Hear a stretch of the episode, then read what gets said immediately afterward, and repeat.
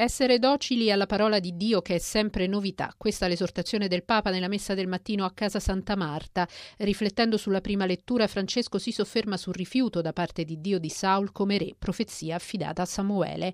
Il peccato di Saul, spiega il pontefice, fu la mancanza di docilità alla parola di Dio, pensando che la propria interpretazione della stessa fosse più giusta. E questa, chiarisce il Papa, la sostanza del peccato contro la docilità. Il Signore gli aveva detto di non prendere niente dal popolo che era stato vinto, ma così non avvenne. Quando va Samuele a rimproverarlo da parte del Signore, lui dice, spiega, ma guardi, c'erano eh, buoi, c'era, c'erano tanti animali grassi, buoni, e con questi io ho fatto un sacrificio al Signore.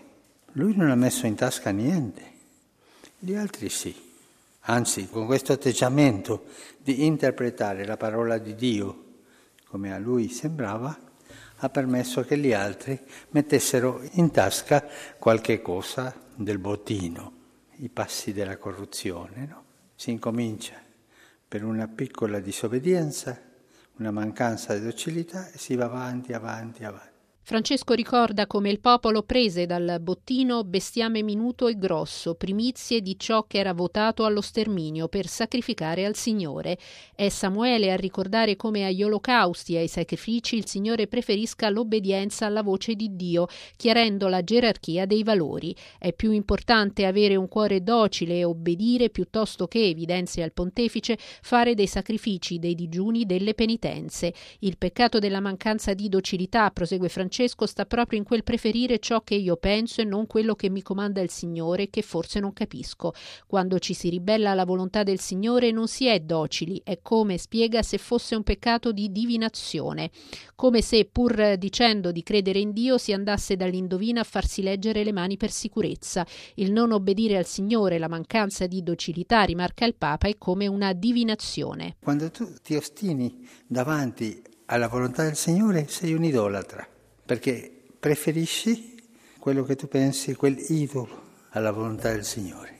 E questa disobbedienza a Saul ha costato il regno. Poiché hai rigettato la parola del Signore, il Signore ti ha rigettato come re. Ma questo si deve far pensare un po', no? Sulla nostra docilità. Tante volte noi preferiamo le nostre interpretazioni del Vangelo o della parola del Signore al Vangelo e alla parola del Signore. Per esempio, quando noi cadiamo nelle casistiche, nelle casistiche morali, ma questa non è la volontà del Signore. La volontà del Signore è chiara, la fa vedere nei comandamenti, nella Bibbia, e ti la fa vedere con lo Spirito Santo dentro il tuo cuore. Ma quando io sono ostinato e trasformo la parola del Signore in ideologia, sono un idolatra, non sono docile.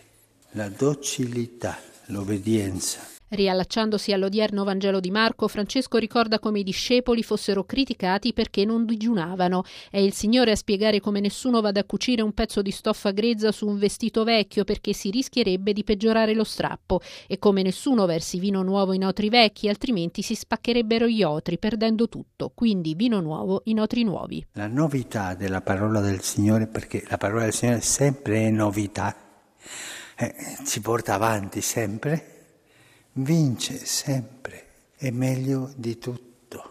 Vince l'idolatria, vince la superbia e vince questa, questo atteggiamento di essere troppo sicuri di se stesso, non per la parola del Signore, ma per le ideologie che io ho fatto attorno alla parola del Signore.